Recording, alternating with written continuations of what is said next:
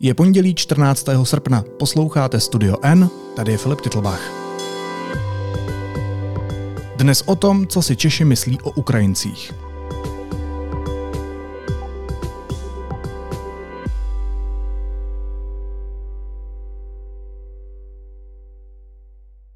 Češi a Češky i nadále chtějí pomáhat ukrajinským uprchlíkům. Zároveň si ale většina Česka přeje rychlý konec války, i kdyby to znamenalo, že napadená země přijde o část území. A taky si výrazná část české společnosti přeje, aby po konci války Ukrajinci odešli. Ukazují to data agentury STEM, které má deník N exkluzivně k dispozici. O domácím pohledu na obyvatele okupované Ukrajiny teď budu mluvit s analytikem deníku N Honzou Tvrdoněm. Honzo, vítej, ahoj. Ahoj Filipe kolektivní vina v případě trestných činů neexistuje. Co ta data z TEMu řekla o našem pohledu, o pohledu Čechů a Češek na ukrajinské uprchlíky a uprchlice? Já myslím, že ta základní zpráva je taková, že i uh, během toho prodlužujícího se konfliktu, i uh, po vlastně dlouhých měsících a vlastně roce a něco, kdy do Česka přišly tisíce lidí z Ukrajiny, která byla napadená a utíkají před válkou, taky nadále většina společnosti říká, ano, pomozme těm lidem. A to, to je na... hlavní zpráva toho průzkumu. Jo, ano, tebe. ale v mhm. kombinaci s tím, že oni, jak už zmínil, tak um, většina společnosti si taky myslí, že uh, ti lidé, kteří sem přišli a mají tady dočasnou ochranu a uh, jsou tady před válkou, tak by měli po válce odejít. Takže z tohohle pohledu vlastně my vidíme, že Češi jsou ochotní pomáhat těm lidem navzdory tomu, že vlastně z nějakého dlouhodobého pohledu si úplně tak nepřijí, aby tady byli. Podpora s limity. Je to tak, ale je to vlastně svým způsobem dobrá zpráva, protože aspoň to on, on, on nás říká, že jako teď cítíme teď a tady fakt nějakou uh, takovou tu obavu z toho, jako co by ti lidé dělali, kde by mhm, byli. Oni vlastně jsou oběti té agrese, takže takže v tom jako jsme, máme nějakou, řekněme, otevřenější mysl a náruč, ale ano, má nějaké limity. Aspoň podle těch dat, která jste vlastně zjišťoval. A jak moc ta data jsou vypovídající? Kolik lidí se toho průzkumu účastnilo? Je to reprezentativní průzkum na vlastně vzorku tisíce lidí, což je vlastně úplně standardní, takže z tohohle pohledu víme, eh, jaká ta nálada ve společnosti je, v celé společnosti.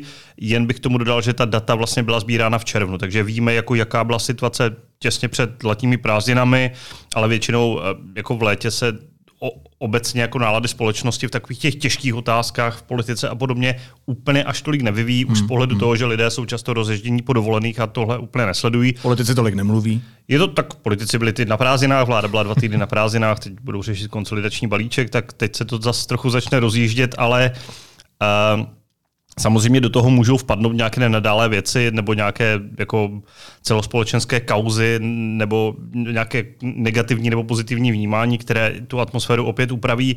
Jestli se tak stalo, to vlastně nevíme uvidíme to na nějakých datech jako později, ale eh, z mého pohledu je ten průzkum jako vypovídající pro tohle léto. Samozřejmě pro tu dobu, kdy ta data byla sbírána, takže červen, ale nepředpokládám, že by tam k nějakému jako skutečně zásadnímu, jako, mm. řekněme, posunu došlo. K těm konkrétním kauzám se ještě můžeme když tak dostat, mm-hmm. ale teď je to tedy tak, že Ukrajincům a Ukrajinkám chceme ve většině pomáhat, ale zároveň chceme tedy, aby si po ukončení konfliktu zbalili kufry a zmizeli. Je to tak. 56% lidí v tom průzkumu, eh, o kterém mluvíme, řeklo, eh, že by ukrajinští uprchlíci měli mít nadále umožněn pobyt v České republice. Oni vlastně jako předtím jsem zjišťoval, nakolik lidé souhlasí s tím, aby Česko přijímalo ukrajinské uprchlíky, mm-hmm. tak mhm. teď tu otázku změnili na to, jestli i nadále ten pobyt má být umožněn. Tak s tím souhlasí většina lidí, ale pouze nebo dokonce 40%, to je otázka nějaké interpretace, si vlastně myslí, že by měl být umožněn pobyt i po konci války, což je vlastně jako menšina. 60% lidí si myslí opak. Ty si myslí, že prostě až ta válka skončí, tak oni by se měli vrátit na Ukrajinu. A to je tak všechno. Na druhou stranu, teď já nechci interpretovat data, protože nejsem analytik jako ty, ale 40% není zas tak malá menšina. Je to tak? Je to tak, já... Je, je to, ano, svým způsobem úhel pohledu, na druhou stranu podle mě to číslo je poměrně vysoké. Už když si vezmeme, že najít 40% eh, lidí, kteří se shodnou na nějakou celospolečenskou mm, mm, mm, otázku podobného typu, nebo uh, řekněme nějak uh, politicky štěpící, jako není, není tak jako tak málo, tím spíš, když si vezmeme, že je to věc, která nás potenciálně může ohrožovat, aspoň z pohledu veřejnosti, protože většina lidí, a to z těch dat plyne taky, si nemyslí, že by ukrajinští uprchlíci byli nějakým přínosem pro Česko. Z pohledu ekonomiky, že by prostě nám pomohli na trhu práce, kde prostě vidíme, hmm. že máme nízkou nezaměstnanost a obecně zaměstnavatelé tady, že hrají roky na to, že ne, nemají lidi jako do, do fabrik nebo kamkoliv jinam. A ty jedna, nebo že by nám mohli pomoct s demografickými problémy tím, že by prostě se nějak integrovali, tak tady tyhle benefity v uvozovkách vidí jako, jako dobré zhruba čtvrtina lidí, jo? Jo. Že, že jich je málo. Takže z toho pohledu těch 40%, o kterých se bavíme, je asi ano solidní číslo, jak o tom mluvíš. Ještě bych rád probral jednu, řekněme, morálně problematickou věc, která, která z toho vzešla. A to je to, že podle dat chce většina lidí eh, konec války i za předpokladu, že by měla Ukrajina přijít o území. Nakolik je tohle opravdová podpora, nebo jak si vysvětluješ tohle? Co tohle znamená? Já teda nejsem odborník na morálku, to bych chtěl uh, předeslat a osobně si o tom můžu myslet, co chci. Uh, já tam prostě cítím, že většina společnosti jako říká prostě ukončeme tu válku. Hmm. skoro nechci říct jedno jak, jo. Asi, asi kdyby tam byla jako možnost nějaký odpovědi, která by, uh, která by řekla, tak jako dejme Rusku úplně cokoliv, hlavně ať to skončí, tak třeba ta čísla by vypadala jinak. Jo? Hmm. Ale tady v té obecné rovině možná lidé mají už pocit, že se ta válka protahuje, že se to jako nějak dynamicky nevyvíjí a možná radši říkají, tak dobře, tak teď je to nějaká danost, tak, tak to zastavme. Uh, jako samozřejmě, že je to určitě problém z pohledu toho, jako to je ukrajinské suverénní území a Rusko je agresor a napadlo, napadlo Ukrajinu a jako vraždí tam nevinné lidi a snaží se jako jim rozvrátit územní celistvost. Takže z tohohle pohledu, je z nějakého pohledu mezinárodního práva, z pohledu nějaké vyšší morálky, samozřejmě Ukrajina má právo na ta území. Větší část naší společnosti to ale vidí tak, že no, možná jsou v tom trošku víc jako praktici nebo realisté nebo cynici. No a i přesto se dá říct, že um, se v Česku ty protiukrajinské nálady zas tak nešíří ve velkém? Tady ty základní postoje, jak jsme se bavili o tom jako prvním číslu, těch 55-56% hmm. lidí, kteří říkají, ano, uprchlíci tady mají mít nadále možnost bydlet nebo pobývat, mají jako mít možnost tady normálně žít jako normální lidé a ne někde na okraji společnosti, tak to číslo se vlastně nějak dramaticky nevyvíjí. Což je asi dobrá zpráva z pohledu toho, že ten konflikt se protahuje, ekonomicky to u nás taky není úplně jako ideální, řekněme, stále se potýkáme s inflací, vidíme, že tady vláda přichází uh, s konsolidačním balíčkem, který jako sebou nese i zvyšování daní, což prostě nikdy nebude populární. Viděli jsme tady velké útoky opozice nebo části společnosti na tu snahu vlády nějak trošičku uh, měnit důchodový systém, což je další věc, která nebude jako z principu populární. Takže když to nějak sečteme, tak, tak si myslím, že jako nějaká setrvávající podpora na zhruba stejné úrovni jako dobrá zpráva, jo? že se to hmm. nějak dramaticky nevyvíjí, aby teďka tady vybulávali nálady, no tak se zbavme těch Ukrajinců a bude nám líp. No, jako asi, asi, asi nebude, jo, jako ad jedna, ale ad dva, to, to, to vnímání společnosti je v tomhle důležité a a tohle už je hodně jako na, na politicích. No a kdo toho uh, hodně využívá uh, v poslední době, tak to je Tomio Okamura, který se vložně rozjel na sociálních sítích. Uh, já připomenu ten případ 18-letého Ukrajince v Plzni, který znásilnil a pokusil se zabít o tři roky mladší dívku. Předseda SPD, řekněme, že se snaží na té nenávisti k Ukrajincům nahnat politické body i skrze tenhle případ.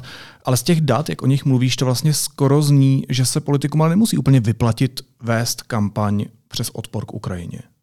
No jak který? Protože jako Tomio Okamura a teď ta, ta data, o kterých my mluvíme, nějak nereflektují tady to aktuální dění. Hmm. Jo? Jak, jsem, hmm. jak jsem zmínil, tak, tak byla sbírána v červnu. Já si nemyslím, že by tam byl nějaký zásadní rozdíl, ale ano, máme tady jako mediálně teď vlastně několik podobných případů, kdy jako do, došlo k násilí, někdy brutálního násilí, což jsou jako věci, které jako žádný příčetný člověk v Česku nebude hájit, ať, ať je dělá kdokoliv. A Tomio Okamura on vlastně oslovuje specifickou část společnosti, která jako podle těch dat je mnohem vyhraněnější právě vůči Ukrajině, jako odmítá tu pomoc, myslí si, že by Česko jako nemělo úplně otevírat tu náruč, byť jen tím, že prostě poskytneme pomoc tady ukrajinským uprchlíkům nebo je přivítáme. Samozřejmě to neplatí absolutně, jo. tady i, i ty voličské bloky jsou hodně různorodé, nejvíc teda uhnutí ano, ale platí to z mého plodu i obecněji. A v tomto myslím, že on jako míří poměrně do černého z pohledu toho, kam mířit chce. Asi jako to, jeho cílem není, není jako zásah většiny společnosti, on potřebuje oslovit těch 10%, jako mm, obvykle. Mm.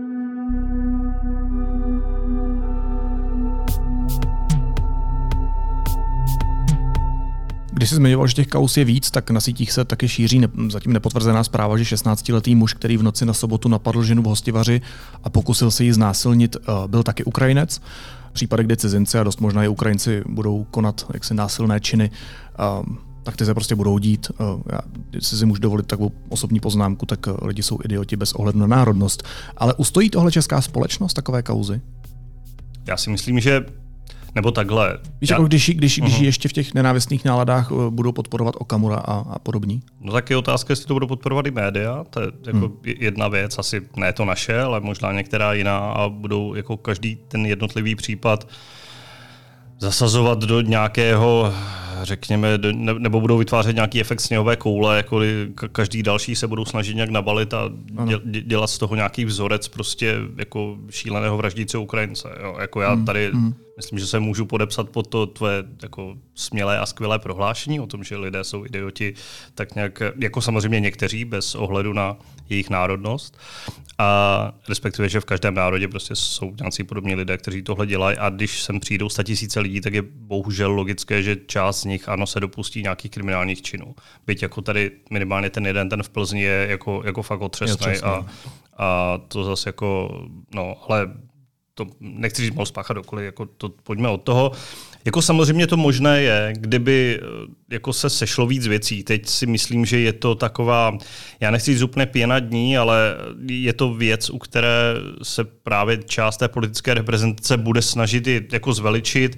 Na druhou stranu vidíme, že to vlastně dělá jako svým způsobem jako jenom tam menší část, i menší část opozice. Že jako vláda jako taková se snaží říct, zákony tady platí pro každýho, tečka. Jo? Hmm. Ale hmm. zase jako nedělejme z toho jako národnostní profil, že tady ti lidé nás tady začnou utlačovat a ubíjet. Zákony České republice platí pro každého, kdo tady je na našem území, pobývá na našem území stejně a policie je také ve všech případech bez rozdílu čehokoliv bude stejným způsobem řešit a stejně důrazně a důsledně vymáhat spravedlnost.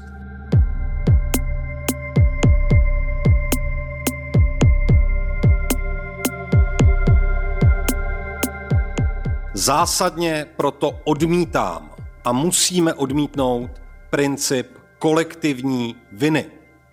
Kolektivní vina v případě trestných činů neexistuje.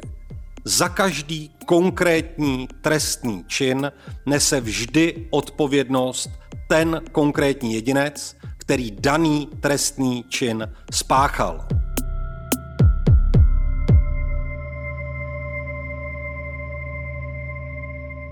A myslím, že touhle cestou nejde ani hnutí ano. A myslím, že hnutí ano dlouhodobě v té otázce Ukrajiny nejde vůbec tak daleko, jak SPD. A vlastně jde tak nějak na půl, což jako beru, že je to jako v podstatě jako svým způsobem legitimní kritika vládního výkonu, ale jako neštve proti Ukrajincům ani Ukrajině a z mého pohledu tohle je fakt důležité pro nějakou společenskou soudržnost a náhled té společnosti na to téma jako takové. Je to pravda, protože Andrej Babiš eh, má ještě větší sílu, jeho strana může získat ve volbách klidně 35% hlasů a já pořád čekám na to, jestli eh, tohle kartu vytáhne, protože uh, my jsme byli svědky třeba před prezidentskou kampaní, že, že Andrej Babiš se opravdu neštítil ničeho.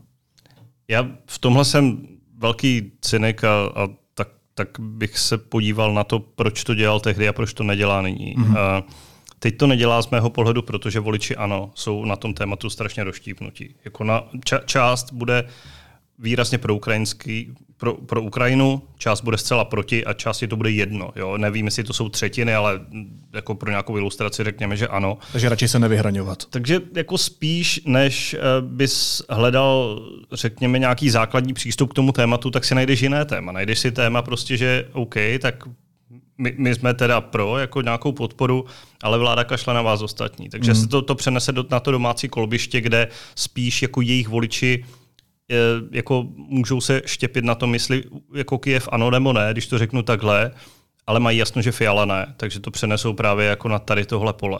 To, to, to, to si myslím, že je ta věc, proč se to neděje. A taky si prostě myslím, že jako řada politiků hnutí ano, včetně čelných politiků, prostě jako nejsou ani jako osobnostně tak nastavení jako hmm. někteří představitelé SPD. To jako zazím, jako dejme nějaký kredit a, a tak. No.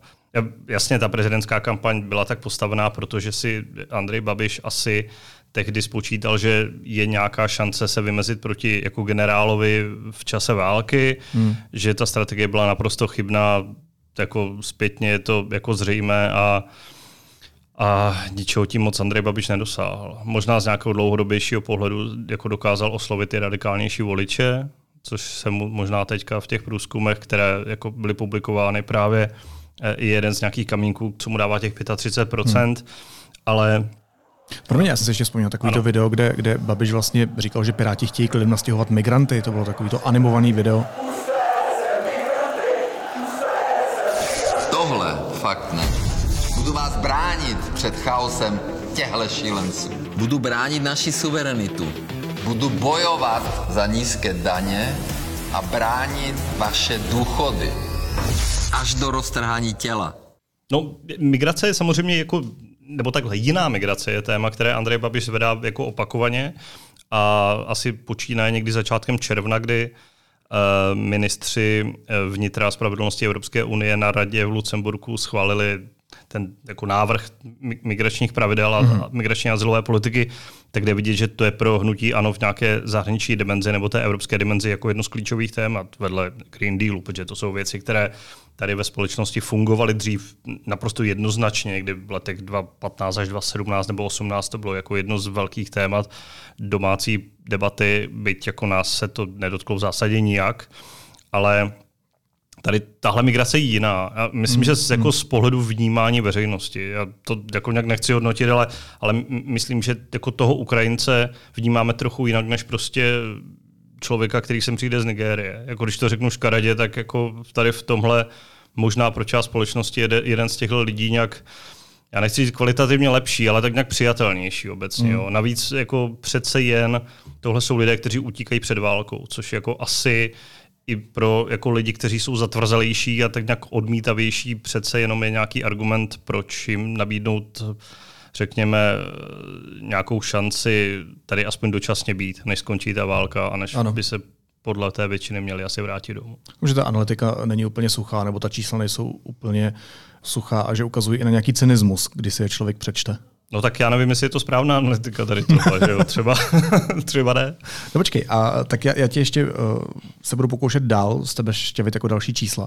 Je nějaká část společnosti imunější vůči těm um, protiukrajinským tendencím nebo proti tomu, co se někteří politici uh, snaží jako štvavě vyvolávat v té společnosti. Plné z těch dat i to, uh, jaká, jaká třeba skupina lidí má tendenci Ukrajinu víc podporovat, jaká míň? Úplně obecně uh když bychom to vzali na tu metriku, kterou jste dělal v rámci toho, máme umožnit pokračování toho pobytu na území České mm-hmm. republiky, tak více pro, kdybychom to brali z pohledu věku, tak tam ten rozdíl moc není. To je celkem zajímavé, že jako tam aspoň ty rozdíly nejsou nějak markantní. Ale Takže generační problém to není. Ne. Uh, vlastně to základní rozdělení je takové, že více pro tu podporu jsou lidé, kteří mají formálně vyšší vzdělání a kteří jsou materiálně zajištění, což mm. jako mhm. není úplně tak překvapivé. Obecně to je věc, kdy k nějakému tomu štěpení dochází. Jako jasně, když když to řeknu úplně jako laicky nebo prostě jako napřímo, tak jako když máš asi víc peněz, zase jako v pohodě a, a v balíku, tak je ti jako jedno, když někdo přijde, než když by se měl obávat toho, že někdo přijde na trh práce a bude se s tebou jako v úvozovkách utkávat jako o nějaké hůře placené místo, které ano. ty zastáváš. Jo? Když to jako řekněme takhle, takže z toho pohledu je to celkem logické. A kdybychom to brali podle pohlaví, tak jako více naladění pro tu pomoc jsou ženy. muži než ženy. Fakt? Mhm. Jak to? To bych typl naopak.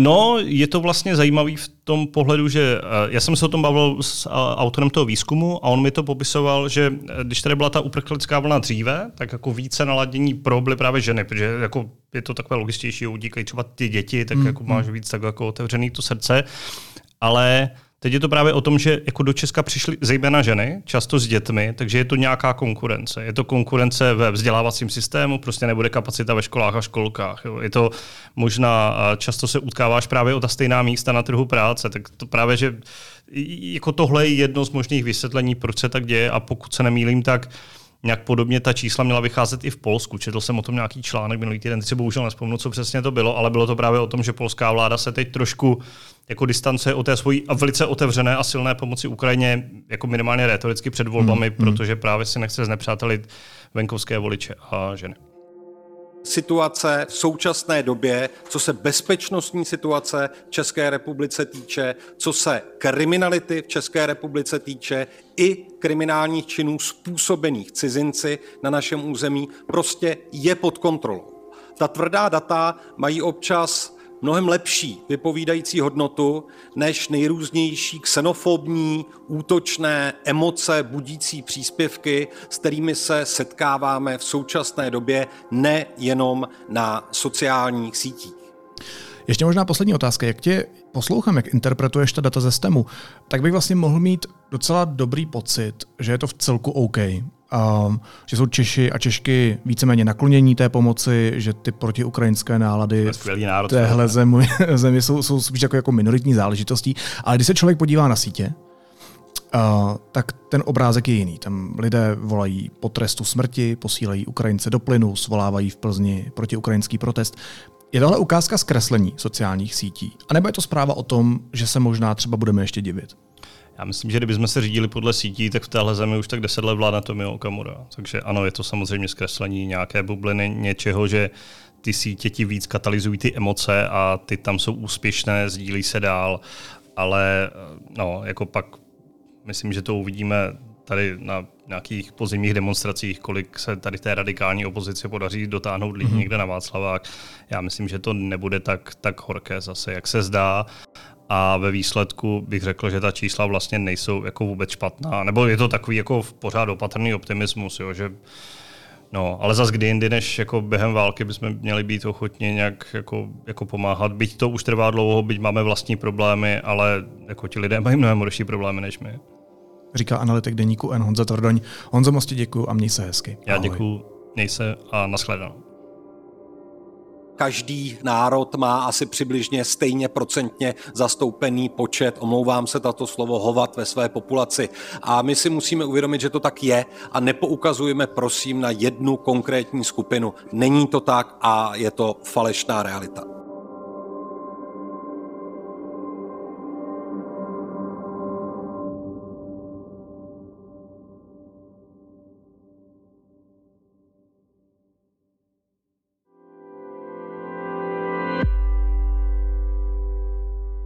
Následuje krátká reklamní pauza. Za 20 sekund jsme zpátky. Zveme vás na Jatka 78. Zažijte výlet kavkovským vesmírem, najděte odpočinek v euforii, nebo se sveste tramvají do stanice Touha v jedné ze sedmi podzimních premiér. Cirkla Putika, Viktor Tauš, Decadencers, Holektiv i zahraniční hosté. Více na www.jatka78.cz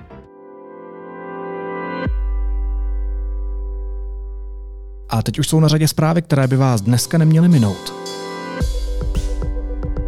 Požár na havajském ostrově Maui má už 89 potvrzených obětí na životě. Co do počtu mrtvých je tak požár na Havaji nejtragičtější v USA za posledních 100 let.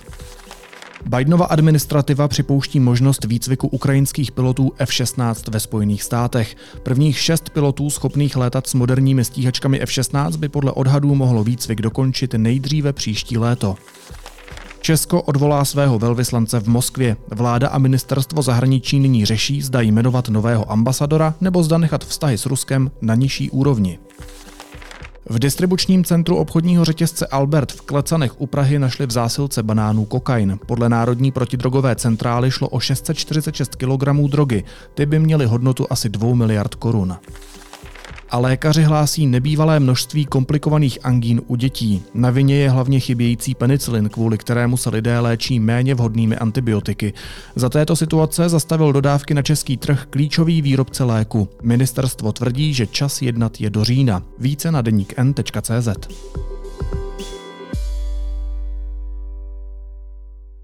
A na závěr ještě jízlivá poznámka. Předseda SPD a nejúspěšnější český dezinformátor Tomio Okamura napsal na Twitter tak takovou lidskou hyenu a zrůdu jsem snad v politice ještě neviděl. Okamura si sice myslí, že píše o ministru vnitra Vítu Rakušanovi, ale všichni víme, jak to je. Všichni se někdy podíváme do zrcadla a lekneme se. Naslyšenou zítra.